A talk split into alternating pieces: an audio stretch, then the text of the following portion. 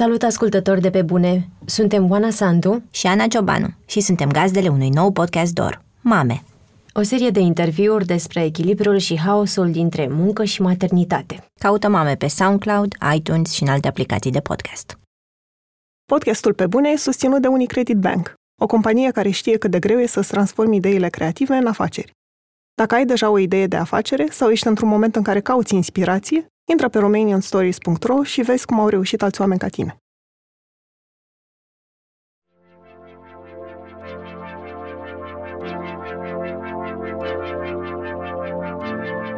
Nu vreau să cânt la fel cum au făcut-o și ceilalți.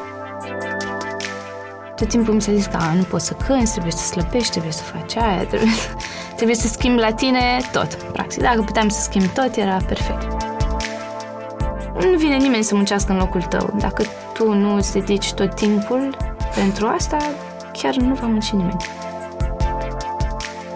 Sunt Andreea Vrabie și ascultați pe bune. Un podcast sincer, cu oameni creativi, despre cum au ajuns cine sunt și întrebările pe care și le pun. În acest episod stau de vorbă cu artista și compozitoarea Elena Moroșanu. La cei doar 27 de ani ai săi, Elena are o experiență de peste două decenii în muzică. A început să cânte jazz de la 9 ani, când a fost descoperită de cântăreața și profesoara de jazz Anca Parghel. La 14 ani s-a mutat singură din Onești la București, pentru că își dorea să studieze la liceul George Enescu și la aceeași vârstă a început să compună pentru artiști pop români sub îndrumarea lui Marius Moga. Contactul din adolescență cu industria muzicii comerciale a făcut-o să simtă mult timp că nu poate avea o carieră muzicală ca artist solo, pentru că nu contează cât de bună e vocea ei, cât timp nu este la fel de slabă și atrăgătoare ca celelalte artiste. După episoade de atacuri de panică, anxietate și depresie și resemnarea că rolul ei în lumea muzicală e doar de compozitor, a găsit curajul de a porni un proiect propriu sub numele de Helen. Proiectul muzical e însoțit de mesajul Be Brave, prin care Elena vrea să încurajeze alți artiști să fie autentici și să nu se lase doborâți de criticile celorlalți. Bună, Elena! Bună. Mă bucur să te aici! Ai o imagine, dar și felul în care sună muzica ta, într-un stil foarte occidental, cumva. Mulțumesc!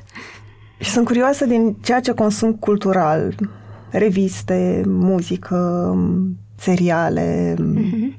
nu știu, Instagram. Ce anume ți influențează felul în care te prezinți ca artist? Oh, nu m-am gândit niciodată în felul acesta. Uh, cred că toate lucrurile astea au o influență într-un fel sau altul, pentru că e clar că sunt conectată la muzica pe care o ascult, la artiștii care îmi plac și revistele pe care le urmăresc, pentru că, da, într-adevăr, chiar urmăresc câteva reviste. Dă-mi exemplu. Uh, îmi place foarte mult ID Magazine, mm. Notion Magazine și uh, tot timpul m-au atras uh, pozele acestea foarte rough, așa, needitate și nu-mi plac lucrurile foarte drăguțe, perfecte, editate frumos. Niciodată n-am încercat să fac poze în care să fiu eu așa frumoasă, drăguță, tot să fie drăguț în spate, să... nu știu, mai atrag lucrurile mai altfel, mai artistice, mai extravagante.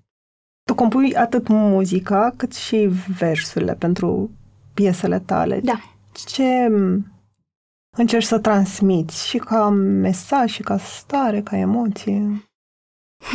Păi, um, de obicei, transmit nu știu, evenimente sau lucruri care mi se întâmplă mie, lucruri pe care le-am trăit, emoții cu care m-am, m-am confruntat și piesele pe care le-am lansat până acum au fost compuse într-un mod foarte sincer și neintenționat cumva. Adică, cel puțin la primul EP, când am lucrat, știu că aveam uh, pianul într-un apartament și mă duceam în fiecare zi acolo și stăteam, cântam, încercam să îmi găsesc uh, vibe-ul creativ, inspirația și sigur am început mai multe idei, dar piesele care au rămas pe EP au fost, cred că, acelea pe care le-am compus așa, cea mai mare ușurință și ale căror versuri au venit fără să mă fără să încerc prea mult să scriu despre ceva. Cumva asta era următoarea mea întrebare, dacă ai o rutină impusă atunci când compui sau se întâmplă într-un fel natural, neplanificat? Sunt, sunt mai multe moduri, având în vedere că eu sunt songwriter și am și experiența de a merge la sesiuni pentru alți artiști, de a compune pentru ei, uh, e clar că atunci, ok, mă duc la sesiune, știu că trebuie să compun o piesă și o termin în ziua respectivă sau ne propunem un anumit subiect, stau de vorbă cu artistul, văd ce i-ar plăcea, despre ce ar vrea să cânte, ce ar vrea el să transmită. Ca, în momentul în care fac o sesiune cu cineva, mă pun în pielea artistului respectiv, nu mă mai gândesc la mine și încerc să compun așa cum ar compune el.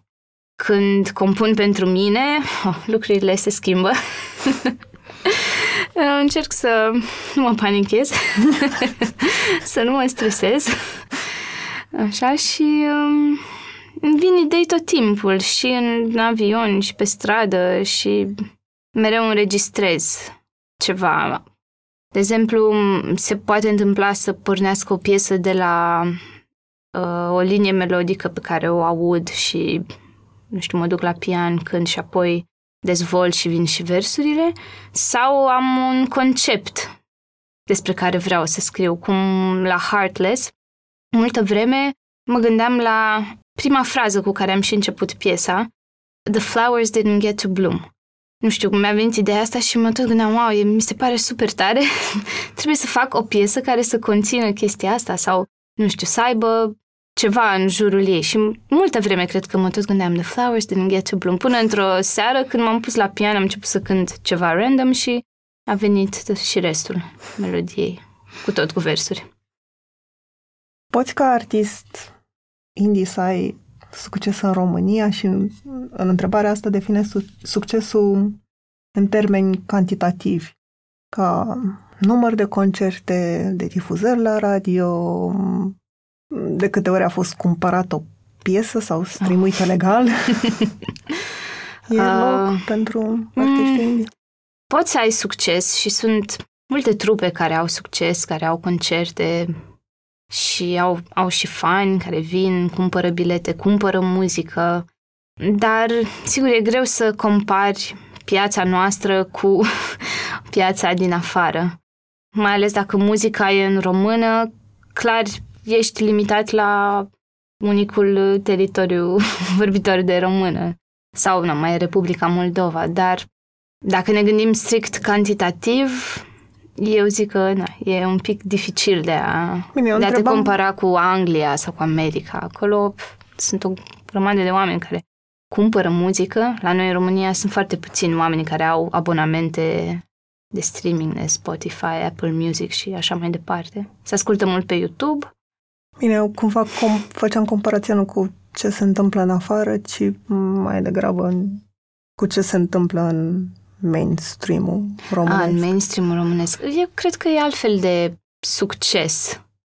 Mereu mă gândesc că oamenii care aleg să vină la un concert indie vin pentru că ascultă cu adevărat muzica, muzica noastră și chiar vor să ne asculte mai ales că nu suntem difuzați în aceeași măsură la radiouri cum da, sunt ceilalți artiști mainstream.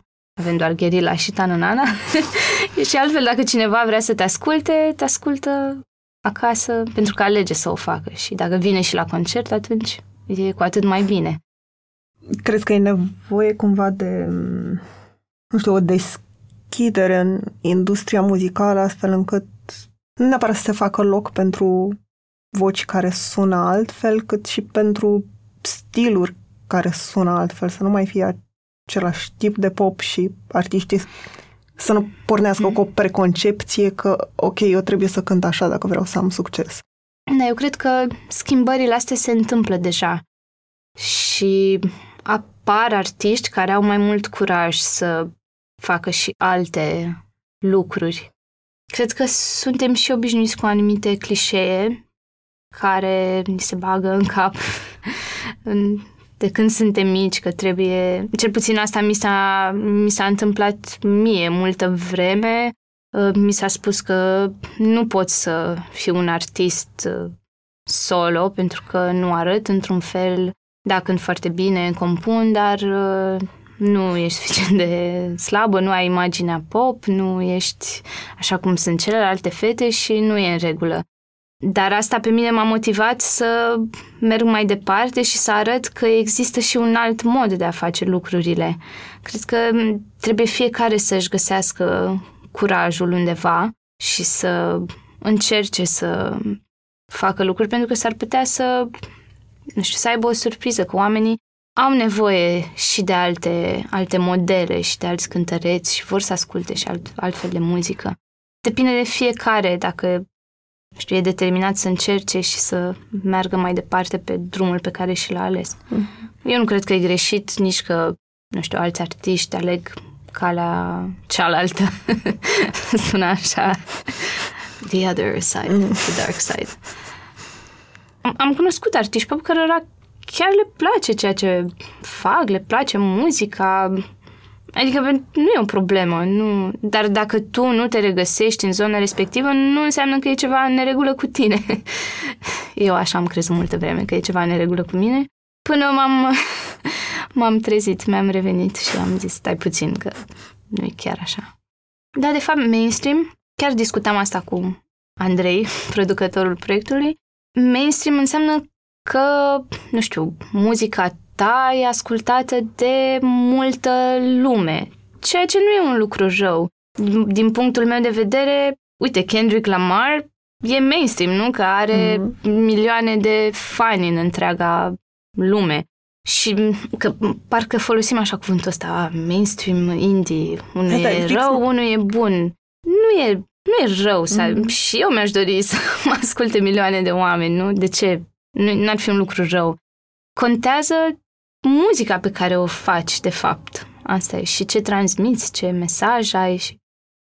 Mai condus fix la ce voiam să, să întreb, pentru că, bine, poate mi se pare mie din afară că artiștii din așa zisul underground, care au ceva de spus, uh-huh. au un mesaj, cred foarte multă muzica lor, nu-și um, setează niște ambiții pentru mainstream, pentru că îl asociază cu ceva negativ, uh-huh. ca și cum atunci când ești ascultat de foarte mulți oameni sau piesa ta e difuzată la mai multe radiouri decât uh-huh. cele două de nișă, atunci ca și cum te-ai vândut și nu mai ești relevant. Ah, asta mi se pare o prostie.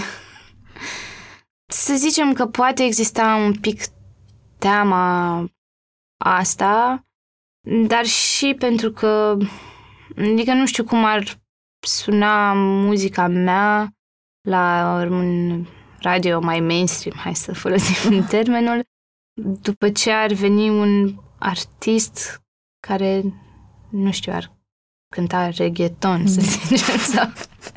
da, un exemplu. Vine o piesă reggaeton și după aia Helen. Parcă nu... Ceva nu se potrivește. Mm. Nu știu. Mi se pare și amuzant când mă gândesc dar nu mi-am setat. În Belgia sunt, sunt difuzată la... Am fost difuzată la multe radiouri. Piesa pe care am lansat-o acolo chiar a, a prins foarte bine și a fost difuzată și în partea flamandă și în partea valonă și chiar am fost la câteva radiouri acolo, am făcut un radio promo tour și n-am simțit că e o problemă că sunt la radio, pa din contra, a fost foarte fain. Mă gândesc că poate teama asta vine și din ideea sau teama că poate la un moment dat publicul ar ajunge să-ți influențeze ție muzica. Adică mm-hmm. odată ce te obișnuiești cu, ok, nu mă mai adresez câtorva mii de oameni într-un club. Mm-hmm. Mă adresez câtorva sute de mii de oameni care mă ascultă din toată țara. Habar da, dar dacă muzica e bună și mesajul e puternic, poate poți să schimbi ceva și în partea cealaltă, nu? Că poate ascultă și alți oameni care nu te-ar asculta în mod normal, le place și astfel descoperă și ei o altă zonă muzicală și pot deveni fanii tăi. Și apoi pot să caute și alte trupe în genul ăsta și așa se mai deschide plaja. Adică trebuie să ai curajul și să educi cumva, nu doar să rămâi acolo pe bucățica ta, să spui că nu nu vrei să te ascult. Vreau doar să oamenii ăștia să mă, să mă asculte. Ceilalți nu sunt suficient de buni pentru mine. Podcastul Pe Bune e susținut de Unicredit Bank, banca minților creative. Acum 10 ani, Unicredit Bank a început să sprijine comunitatea creativă românească. Astăzi, continuă să ajute și inspire oamenii care vor să înceapă sau să consolideze o afacere creativă, de la studiouri de design de interior la cafenele artizanale. Intră pe romanianstories.ro și descoperă lecțiile de viață ale antreprenorilor români. Ai început să cânti de la 9 ani? Da. Jazz? Și știu că părinții tăi, deși nu nu sunt muzicieni. Nu sunt muzicieni, da, și nu... Cum ai descris tu, nici nu au vreo legătură cu... Adică nu. nu. Inginer, profesor de mecanică fizică și sora mea cu finanțele, deci Gina, nu știu de unde a apărut în familie, dar... Cu toate acestea, te-au, te-au susținut în studiul jazzului. Cum simți că te-a format toată perioada asta din, din copilărie când studiai jazz? A avut o influență definitorie asupra carierei mele, pentru că odată ce am descoperit jazzul, cumva nu a mai fost cale de întoarcere. Și mi-am, mi-am dorit foarte mult să pot să cânt, precum artiștii pe care îi ascultam, să improvizez. Și cred că jazzul în sine m-a ajutat foarte mult să-mi dezvolt creativitatea. Pentru că eu tot timpul improvizam. Chiar și când făceam uh, ore de pian la Onești, știu că îmi dădea profesoara să studiez o anumită piesă și eu veneam acasă, o cântam și după aia încercam să improvizez, să o cânt altfel, să schimb ceva. Tot timpul am avut chestia asta de a schimba ceva, de a... Nu vreau să cânt la fel cum au făcut-o și ceilalți. Și cred că asta arăta că am această pornire de a compune pentru că apoi, de la, cred că 12 sau 13 ani, am început să-mi compun piesele proprii. Compuneai și, jazz atunci sau? Uh, nu pot să zic că jazz, dai seama. Dar, uh, da, erau influențe și, nu știu, toată ziua stăteam și cântam la pian și îmi compuneam piesele mele pe care apoi le înregistram pe un MP3 player pe care l-am primit de la tata. și mai, mai târziu, părinții mei împreună cu mine am, am decis să venim la București să studiez muzică, să studiez jazz mai departe. Să... La liceu? La liceu, da. Așa că m-am mutat în București la 14 ani, când am venit la Cămin. În timpul liceului, pentru că deja era un studiu intensiv față de bănuiesc eu, față de ce se întâmpla mm-hmm. înainte, pentru că doar, doar asta studiai la școală. Simți că te-a disciplinat într-un fel, că ai învățat ceva despre meseria asta de artist care nu ține doar de inspirație, de talent, mm. că, ai ne- că e nevoie de multă ai nevoie muncă. de multă muncă și da, aveam o, un program care studiam, compuneam, mă duceam la școală, făceam temele, apoi mergeam la studio. Nu știu, tot timpul eram... Am fost foarte conștiincioasă, nu știu de ce, deși eram singură în București și nu mă... Adică nu, nici nu mă gândeam că aș putea face alte lucruri. Știu că la un moment dat chiar mă, colegii mei erau supărați pe mine că eu nu vreau să mă duc la pizza, nu. Mă duceam în fiecare zi la studio și ziceau, dar ce tot faci acolo la studio? Nu vrei niciodată să ieși cu noi? Dar pentru mine era mult mai important să stau în studio, să învăț lucruri, să compun, să mă dezvolt, decât să... Și nu, nu aveam liniște dacă nu făceam lucrurile astea. Și era și un, un mod de a mă regăsi pe mine, de a nu știu, a fost ca și ca o terapie, că atunci când am venit în București și am, am stat singură, sigur, stăteam în cameră cu cinci fete de la alte uh, secții, dar nu, a fost destul de greu și era ca un fel de terapie să stau să compun și să cânt și să înregistrez piesele. Iar mai târziu, lucrul ăsta m-a ajutat foarte mult, pentru că, practic, eu am început să fac lucrurile astea cu mult înaintea altora care, nu știu, abia acum se apucă să compună. Cum ai ajuns să compui pentru Marius Moga la 14 ani? Apoi mi-am trimis demo-urile. Mama a fost cu ideea să-mi trimit uh, piesele înregistrate pe MP3 player. Au făcut ei un concurs în care căutau artiști și eu mi-am trimis compozițiile. Am zis că alte piese nu am. M-am dus la liceu, am într-o sală cu piano, am înregistrat și am, am trimis piesele. Iar lui a plăcut chestia asta. Apoi chiar dădea un exemplu că toată lumea zicea, a, dar nu avem înregistrări profesioniste, nu avem cum să trimitem. Și au zis, păi uite, Elena s-a înregistrat pe trei player. Adică dacă vrei să faci ceva, găsești modalități, nu contează. Nu o să ai niciodată condițiile perfecte de a Erai cea mai realiza tânără? niște lucruri, da. Dar am fost singura care compunea și asta i-a atras atenția, bineînțeles. Iar apoi am început să merg la studio și eram fascinată să văd cum se înregistrează vocile, cum se compun piesele și prin a compune la modul, nu știu, de sesiune de songwriting, în care, nu știu, îmi imaginam că un artist vrea o piesă de la mine și eu trebuie să-i compun lui. Și asta m-a ajutat foarte mult să mă formez. Iar acum, asta e, practic, unul dintre joburile mele, așa am câștig existența, compunând pentru alți artiști. Și în România și mai nou și în afară. Cum înțelegeai tu sau ce observai despre industria muzicală din, din România în perioada în care lucrai cu Marius Moga? În perioada aia eram, bineînțeles, fascinată de toate lucrurile pe care le descoperam și mi se părea foarte tare că pot să fac asta. Însă au fost și lucruri mai puțin bune. Faptul că nu, nu am fost niciodată considerată bună pentru a cânta ca artist solo, pentru că nu aveam imaginea potrivită, nu eram suficient de slabă, nu aveam imaginea clasică, iar acum 10 ani clișeele industriei mainstream erau și mai puternice. Dacă astăzi avem tot felul de modele, mai ales prin afară, care se opun cu vehemență și fac lucrurile total altfel, atunci nu prea puteai să faci asta. Și eu eram unul dintre copiii super talentați care cânta și compunea pentru alții, dar pentru că nu mă încadram în imaginea pop, tot timpul mi s-a zis că a, nu poți să cânti, trebuie să slăbești, trebuie să faci aia, trebuie, trebuie să schimbi la tine tot. Practic, dacă puteam să schimb tot, era perfect. M-a afectat, îți dai seama, la vârsta respectivă. Nu, am simțit că e ceva în regulă cu mine, am început să apară și anxietatea, mai apoi și atacurile de panică și nu zic că doar din cauza asta, dar clar au fost lucruri care s-au adunat și multă vreme chiar am renunțat la ideea de a face muzică, pentru că simțeam că nu e pentru mine și că nu pot să mă schimb în felul ăsta și să devin altcineva doar ca să mulțumesc oamenii.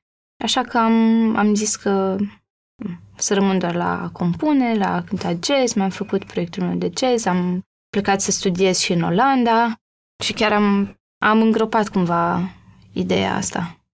A fost, a fost o perioadă dificilă că, și mi-a luat mult timp să depășesc perioada asta. Bine, Cu de ai fapt, tăi de vorbeai anxietate, despre asta? anxietate nu scap niciodată. Adică e o chestie care oricum rămâne prezentă și acum nu mă mai afectează așa tare pentru că am făcut multă dezvoltare personală și am învățat multe lucruri. Dar, uh, da, părinții mei m-au ajutat foarte mult, în special mama a fost alături de mine și chiar a făcut o chestie foarte deșteaptă. Când am, uh, prima dată când am, mi s-au declanșat stările de anxietate, am sunat-o și eram foarte stresată, nu știam ce se întâmplă, de ce mă simt așa, ce e cu mine. Ea a venit la București și uh, trebuia să cânt într-un club de jazz în seara respectivă și bineînțeles că nu vreau, mi era frică să mă mai urc pe scenă, să cânt, să, oricum mi era frică de foarte multe lucruri, că eram în... eram într-o stare de panică continuă și mama a zis că nu, mergem să cânti ca să vezi că poți să cânti, că nu se întâmplă nimic și să depășești uh, momentul ăsta, să nu-ți fie frică să te întorci pe scenă. Și a fost extraordinar faptul că a făcut asta, a venit cu mine am cântat și am văzut că nu se întâmplă nimic. Pentru Dar că ce mie, credeai că o să se întâmple? când ai anxietate, ai impresia că se va întâmpla orice, nu Că știu. te vor judeca oamenii din public sau că te... Mm, Nu că voi fi judecată, dar mm, era o stare aia de... Nu mai aveam încredere în mine și aveam impresia că oricum nu e bine ceea ce fac. Și faptul că mama a insistat să merg să cânt, să văd că pot să cânt și că nu se întâmplă nimic și că va fi totul bine, a însemnat foarte mult. Pentru că ast, alt, altfel poate, nu știu, nu m-aș mai fi urcat pe scenă niciodată dacă mă lăsam uh, copleșită de emoții. Mm, Și acum când mă gândesc la toată perioada aia, sigur, na, e dificil să treci prin anxietate, dar uh, m-a ajutat foarte mult pentru că am și închis așa tot ce... Am luat o hotărârea de a mă îndepărta de toate lucrurile care simțeam că mă afectează și care nu-mi fac bine și m-am concentrat doar pe ce vreau eu să fac mai departe. După O cât să- timp? Adică Păi cam au- cât a durat de la... Au fost ceva ani în care nu mi-am luat gândul de la lucrul ăsta. Până când l-am întâlnit și pe Andrei, producătorul proiectului meu, cu care am început să lucrez la piesele mele. Doar că atunci când am zis că o să mă apuc să-mi fac muzica mea, clar o să fac fix cum vreau eu, adică trebuie chiar să ai curaj să nu-ți mai uh, pese de lucrurile astea.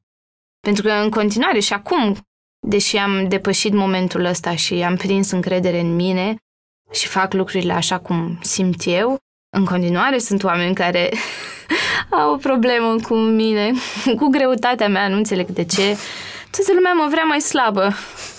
Mereu dau exemplul ăsta, mai ales când vorbesc cu alte fete, pentru că mi se pare important să afle că, uite, și acum ți-am povestit și ție, după un anumit concert, a venit un fotograf să-mi spună că sunt, am o voce extraordinară și sunt minunată și dacă o să dau burta jos, o să fie pf, super, o să am succes, va fi foarte bine pentru mine. Trebuie doar să dau burta jos, atât, atât.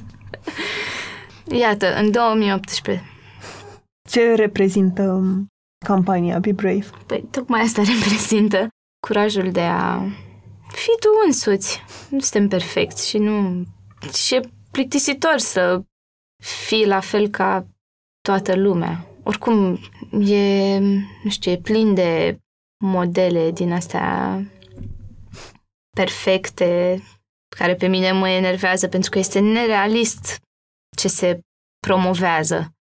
Și, Creează niște așteptări. Da, creează niște așteptări false și oamenii cred că nici nu au nevoie de exemplele astea perfecte. Au nevoie de oameni care sunt ca ei, care rezonează, care trec prin aceleași lucruri nu? și care pot să cânte despre asta.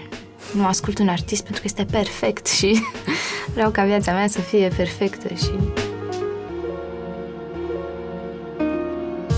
La Pe Bune ați ascultat de la jurnaliști și scriitori până la ilustratori și artiști, povestind despre cum lucrează și întrebările pe care și le pun în munca lor. Poveștile sunt diferite, dar dacă există un numitor comun pentru toți acești oameni, acesta e dedicarea pentru ceea ce fac și dorința de a fi productiv toată viața lor. Dacă îți dorești să lucrezi alături de un astfel de om, apelează la Best Jobs. Best Jobs e diferit de alte opțiuni de recrutare, pentru că plătești doar dacă ai rezultate, adică oameni calificați pentru jobul tău.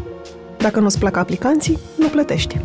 În plus, Best Jobs folosește un algoritm pentru a asigura cel mai bun matching dintre candidați și joburi și te ajută și cu promovarea anunțului în social media. Publică azi un anunț gratuit și pregătește-ți deja întrebările pentru interviu.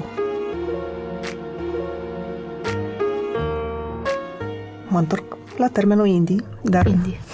indie în sensul de independent, pentru că proiectul tău, Helen, e independent și ca felul în care este produs, pentru că Mhm. voi faceți tot, Tot. de la videoclipuri până la m, tu te ocupi de pagina ta de Facebook, Da. Facem piesele, facem muzica. Până unde crezi că stilul ăsta de do-it-yourself poate să funcționeze, cam până la ce nivel și de unde def- devine prea dificil ca volum de muncă și e ne- ar fi nevoie de o susținere a industriei într-un fel sau unor profesioniști sau... Păi, la un moment dat clar trebuie creată o echipă mai mare care să te ajute cu toate lucrurile astea. Adică tu ai momente în care simți asta Da. ce se întâmplă? de multe ori. Dar merg mai departe. Însă, nu regret faptul că am pornit așa îm- împreună cu Andrei și că am făcut totul singur, pentru că asta ne-a permis să facem lucrurile fix cum am vrut. Să lansăm exact piesele pe care am vrut să le lansăm, să abordez imaginea pe care am vrut-o, să nu-mi spună cineva, a, dar trebuie să te îmbraci altfel, că asta nu o să vândă.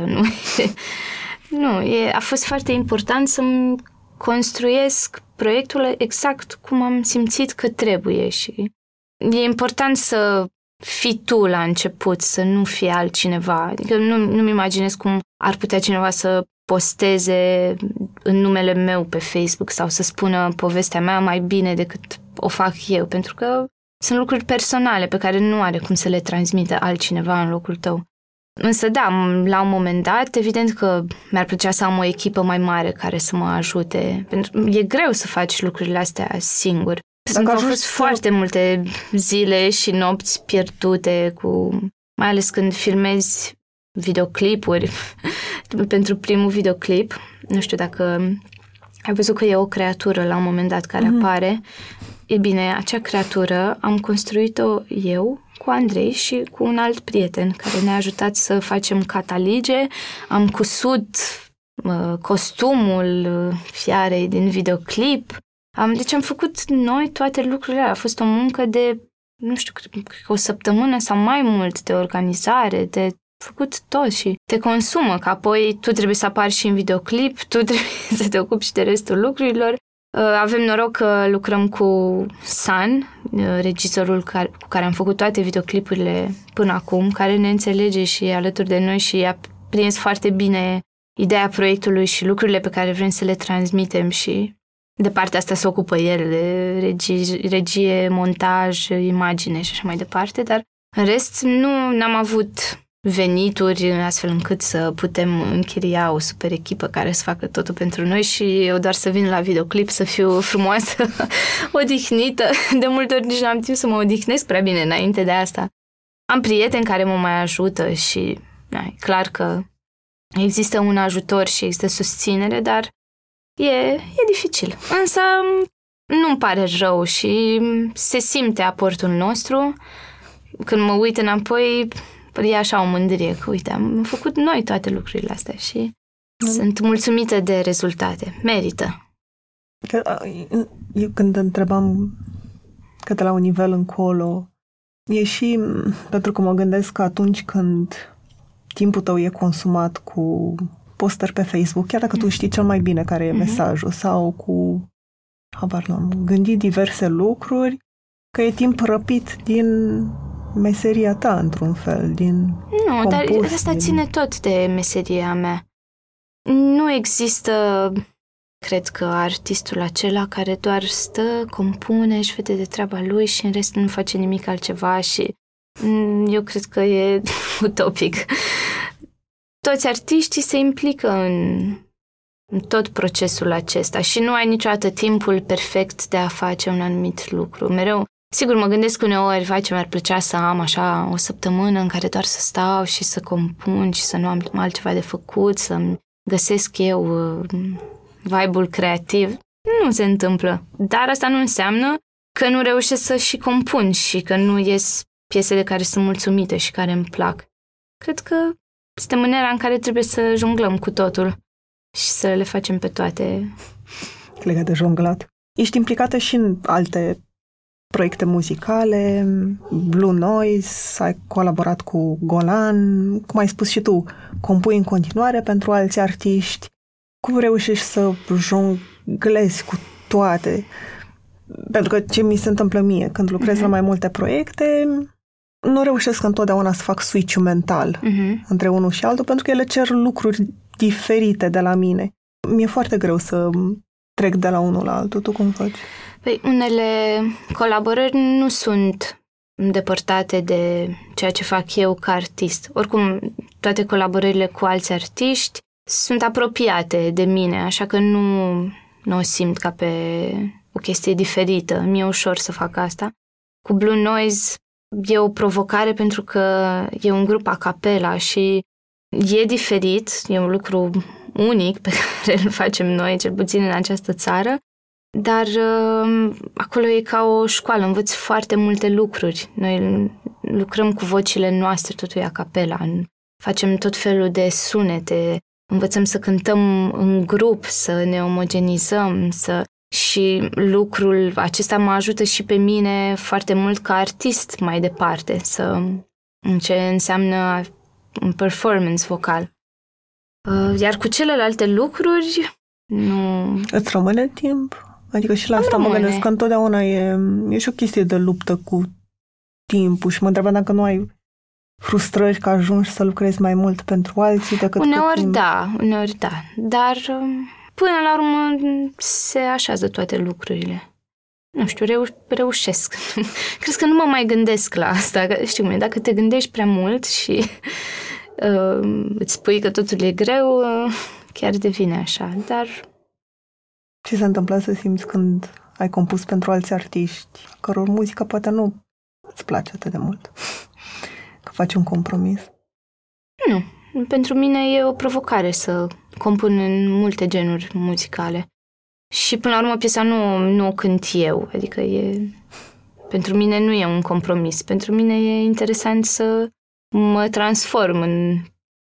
E un exercițiu foarte bun. Și așa îți dai seama ce vrei tu să faci de fapt. Și îți dai seama care sunt lucrurile care ți se potrivesc. Aș putea și pentru mine să compun un anumit gen de piesă super pop sau dar faptul că nu o fac e o alegere. E, știu că vreau să fac altceva sau nu știu cum să explic. Dar nu, nu văd o problemă din a face pentru alții muzica pe care ei și-o doresc. E ok. Se poate trăi dintr-un proiect muzical indie? Doar se, dintr-un? Se poate trăi, sigur. La început mai mult investești decât câștigi. Eu cam tot ce câștig reinvestesc, nu mă gândesc la profit, gândesc în, hmm, pot să mai fac o ședință foto, pot să mai fac un videoclip, cam așa. Uh, dar la, la un moment dat, da, se poate câștiga. Și sunt trupe, chiar și în România, care cred că câștigă destul de bine acum și trăiesc din asta. La început e un pic mai greu, dar și da, trăiesc din concerte, din compoziție, dau și ore de canto, înregistrez reclame, adică am norocul de a, de a face cumva tot asta, așa că nu simt că mă duc la un job și apoi uh, trebuie să fac ceva total diferit. La început e important să investești tu cât mai mult în proiectul tău, pentru că nu există investitorul perfect care să vină să-ți dea o sumă de bani, să faci tu tot ce vrei și gata, să se alinieze planetele. Chiar toată lumea la început asta face, investește cam tot ce câștigă și dezvoltă și um, nu cred că mai există nici case de discuri care să vină așa să te ia pe tine de pe stradă tu ești talentat, gata, te vom lua și o să facem din tine un superstar. Nu. Mirajul acesta nu există. Uh, și e și foarte bine că nu, e așa. Chiar și în afară sunt mulți artiști pe care îi urmăresc și care au început tot așa, independent, au lansat un EP, au lansat chiar și un album independent, au avut concerte, au activat o perioadă întreagă și da, apoi la un moment dat au semnat cu un label mai mare cu, alături de care au dezvoltat și mai mult uh, proiectul, dar...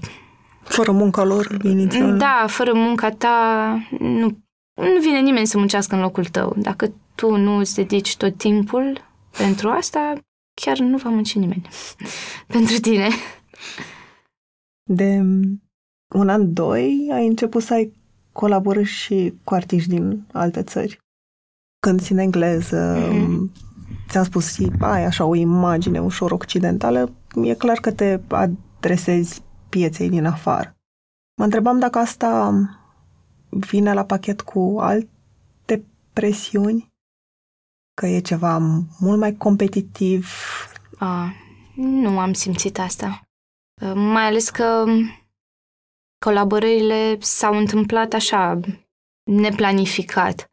Am lansat o piesă pe un canal de YouTube, de fapt un re-edit al piesei Tell Me, împreună cu It's Different, care a făcut multe vizualizări și a, a fost ascultată de multă lume, iar apoi am fost abordată de tot felul de producători care mi-au trimis piese și care au vrut să colaboreze cu mine și am, din tot ce am primit, am selectat lucrurile care mi-au plăcut și am, am compus, am... Adică s-au întâmplat așa, fără nicio presiune. Sigur, e bine să-ți dorești să faci lucrurile într-un mod profesionist și să fie la un nivel cât mai înalt și să sune, să arate cât mai bine, dar dacă începi să te compari cu alți artiști... Aveai o perioadă în care făceai asta? Da, și nu e bine. Nu, pentru că nu mai faci nimic, te demoralizezi, oricum o să ai impresia că nu ești suficient de bun și că nu o să ajungi niciodată la aceeași performanță și atunci chiar nu mai faci nimic. Adică dacă poți să asculți și să iei lucrurile care îți plac și care te motivează să mergi mai departe, da, este excelent să faci asta, dar dacă doar te compari, atunci... Plus că e, ne- e chiar e nerealist artiștii foarte mari chiar au echipă în spate, au atâția ani de activitate în urma cărora au ajuns la rezultatele respective. Ori dacă tu începi anul ăsta și te uiți la o trupă care e activă de 10 ani și vrei să fii peste noapte așa, nu se va întâmpla. Spre ce ideal muncești? Adică ce te motivează, da, hmm. și unde vrei să ajungi. Păi nevoia asta de a mă exprima, de a compune, de a... Cred că asta e, pentru că nu e un lucru pe care poți să-l oprești și să zici gata, de astăzi mă opresc și nu mai... Trebuie să fac tot timpul lucruri să... și cred că pot să fac până la bătrânețe, să tot compun.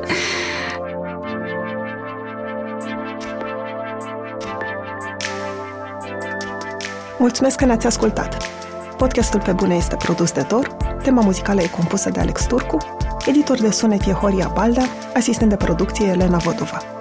Dacă v-a plăcut episodul, m-aș bucura să-l dați mai departe în social media sau altor oameni care încă nu știu de podcastul Pe Bune.